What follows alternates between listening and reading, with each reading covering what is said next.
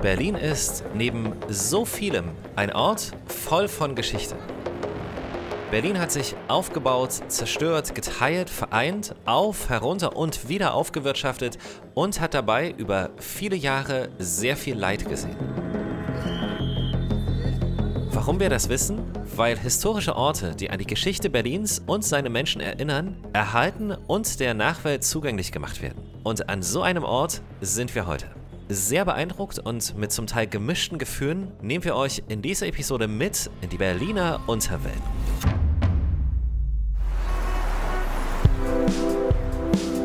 Willkommen in Berlin. Willkommen bei Berlin Unboxed, dem Visit Berlin Podcast mit neuen Perspektiven auf die Stadt.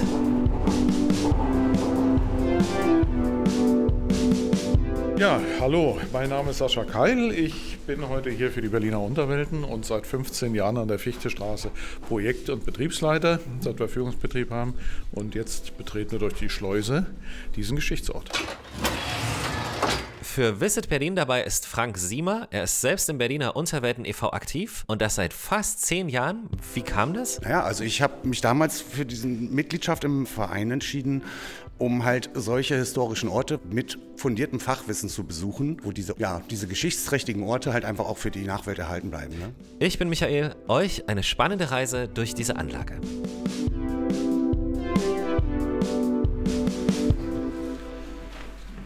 Nächste Tür ist gasdicht mit Gummierung damals. Ne, hier sieht man noch die Aussparung. Und äh, hier wurde die Luft ausgetauscht. Zumindest war so der Plan. Leute rein, Türen zu, Luft austauschen, damit kein Rauchgas oder irgendwas eindringt, wenn draußen die Stadt brennt. Keine Giftgase. Darauf waren diese Technikanlagen und äh, Bunkeranlagen angelegt.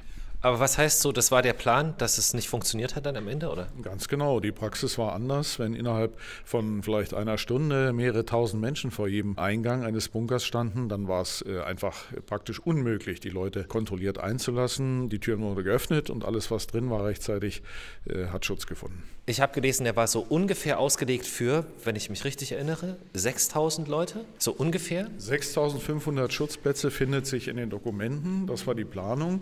Am Ende des Krieges haben wir hochgerechnet, Zeitzeugenaussagen und Erfahrungen zusammengelegt und kommen wir hier auf über 30.000 Menschen in diesem Bauwerk.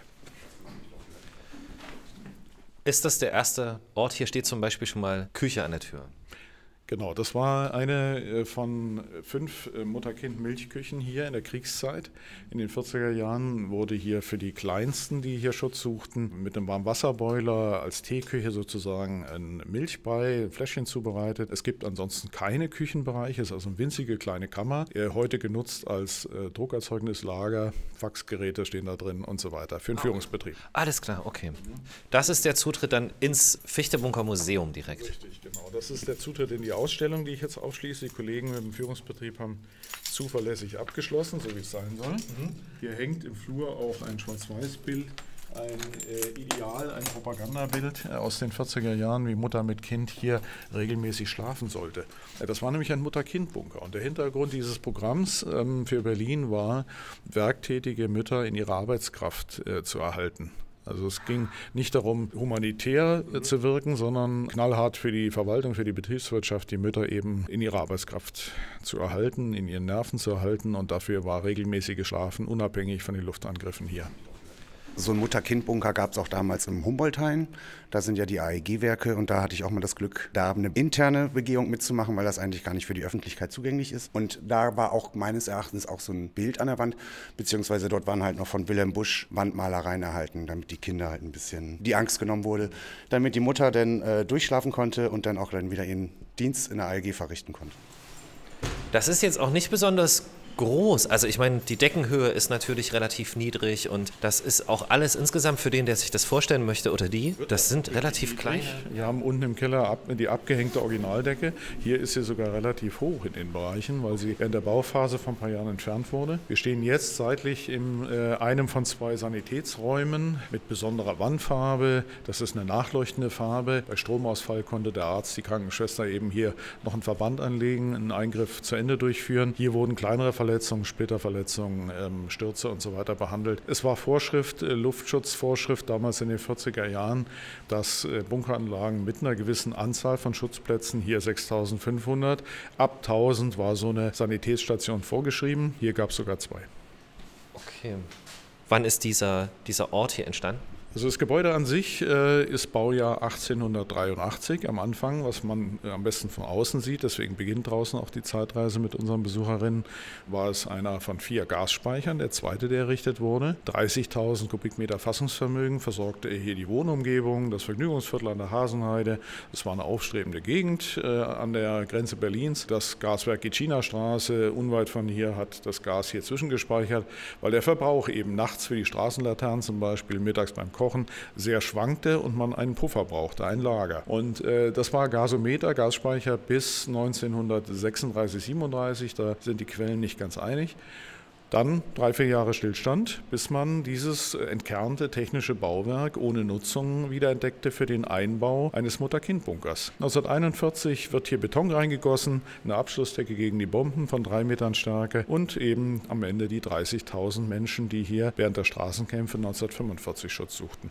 Wie lange stand er denn dann leer oder beziehungsweise wann sind denn hier die letzten raus? Insgesamt oder in dieser Zwischennutzung? Also 37. Äh, nach, nach dem Krieg. Nach dem Krieg. Der Fichtebunker wird nach dem Krieg durchgehend bis 1988 genutzt. Und also in welcher Funktion dann?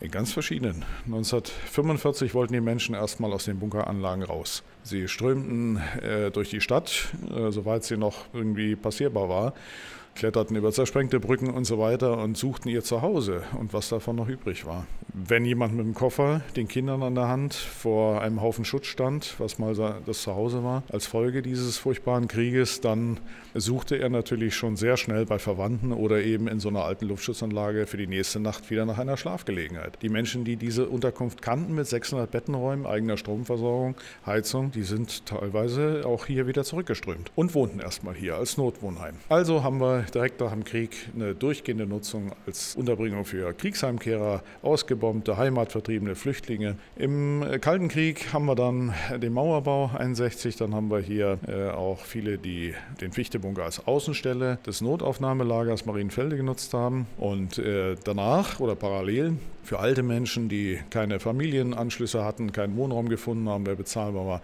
Und für Handwerk, also eine, eine rege Mischnutzung, würde ich mal sagen, bis die Obdachlosen dann hier einzogen. Das war so die letzte Randgruppe der Gesellschaft, die in den 60er Jahren hier untergebracht wurde.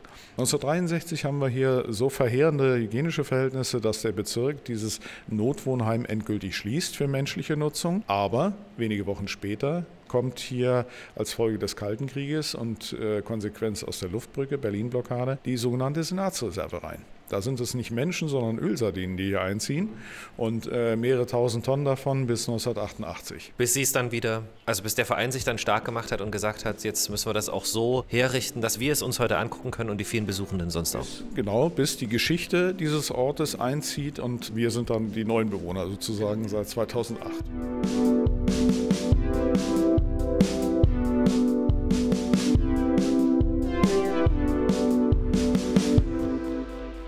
Also heute haben wir so 10, 12, vielleicht auch 14 Grad im Durchschnitt. Das ist natürlich, um hier dauerhaft zu sein, nicht so, nicht so angenehm, die Temperatur. Wie hat man das früher gemacht? Also wie konnte man das überhaupt heizen? Es gibt vor allem noch ein ganz anderes Problem. Äh, gerade im Winter, minus 20 Grad. Ne? Was brauchen die Menschen hier drin in so einem fast gasdicht, luftdicht verschlossenen, hermetisierten Schutzbau? Der Sauerstoff vor allem auch, oder? Atemluft mit Sauerstoff, genau. genau. Das heißt, wir ziehen hier über ein Ventilations- und Filtersystem die Außenluft an. Die hat minus 20 Grad, stellen wir uns mal vor. Was hat es dann hier drin nach kurzer Zeit?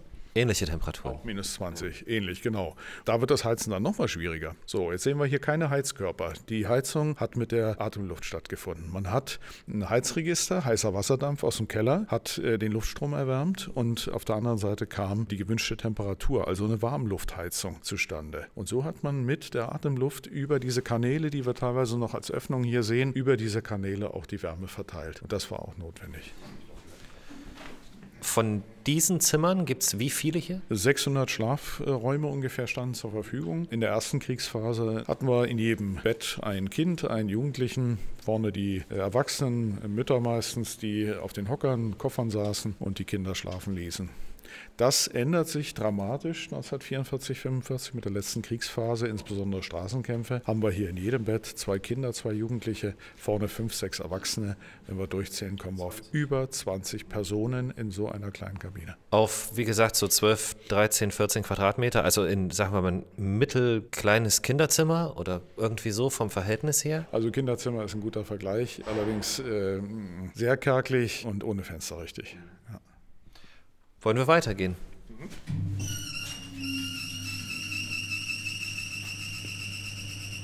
Das ist die alte Ventilation. Also es ist ein Ventilatorensystem, so kann man es, glaube ich, einigermaßen zusammenfassen. Und was man auch maßgeblich hört, ist ja der sich drehende Ventilator gerade. Die Elektromotoren, man merkt deutlich die Luftzug. Wenn die Manschette noch dran wäre, hätten wir hier ordentlich Überdruck. Und äh, die Luft wurde so verteilt unter den abgehängten Decken in die Kabinen reingepresst, unten durch die Türöffnungen wieder raus, da gab es ein Gitter. Und damit war eine Zirkulation, ein Austausch der schlechten Luft gegen die bessere jederzeit gewährleistet, wenn die Maschinen liefen.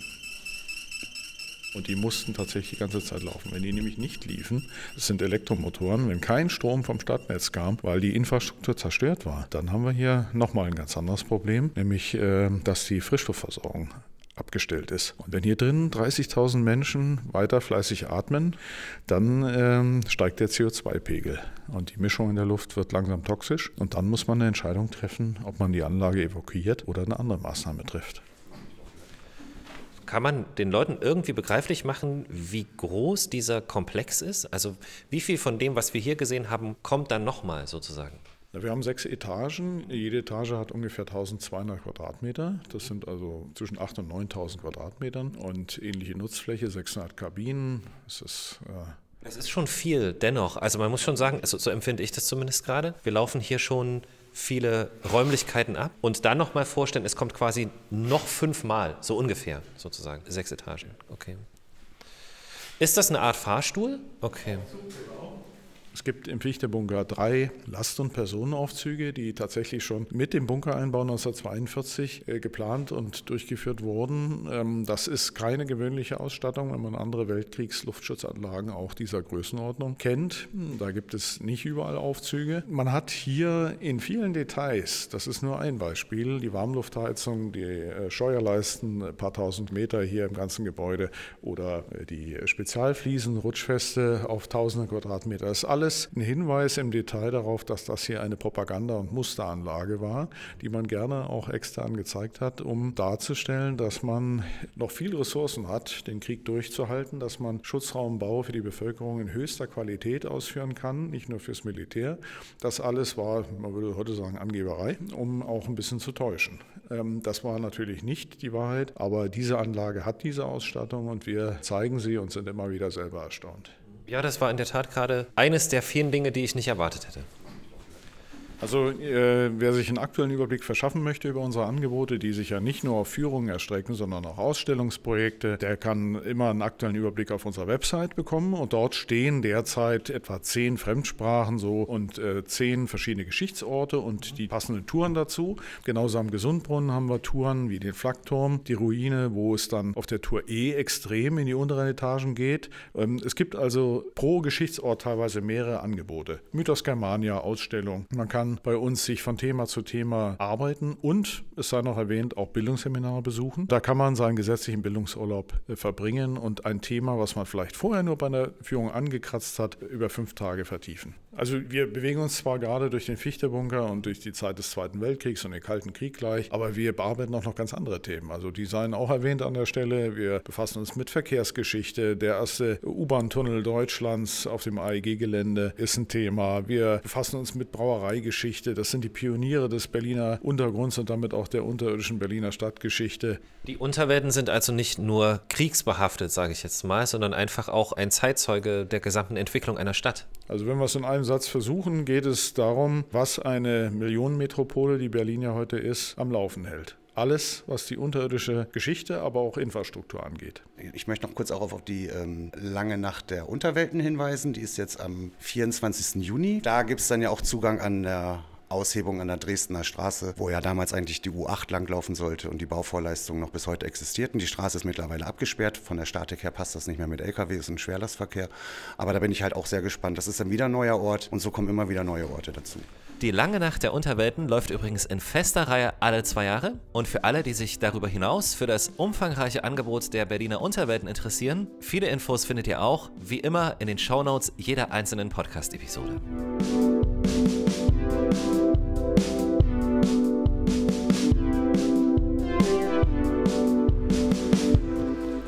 Ähm, eine Frage drängt sich mir gerade noch auf dieses, also es gab ja immer so verschiedene Abschnitte auch, ne? Und wie lange am Stück waren denn die Leute hier in einem, vielleicht, ich sage jetzt nicht im schlimmsten Fall, aber du weißt, was ich meine so. Mhm. Ähm, Luftangriffe dauerten im Durchschnitt, wobei das auch plus minus war, fünf bis sieben Stunden ungefähr.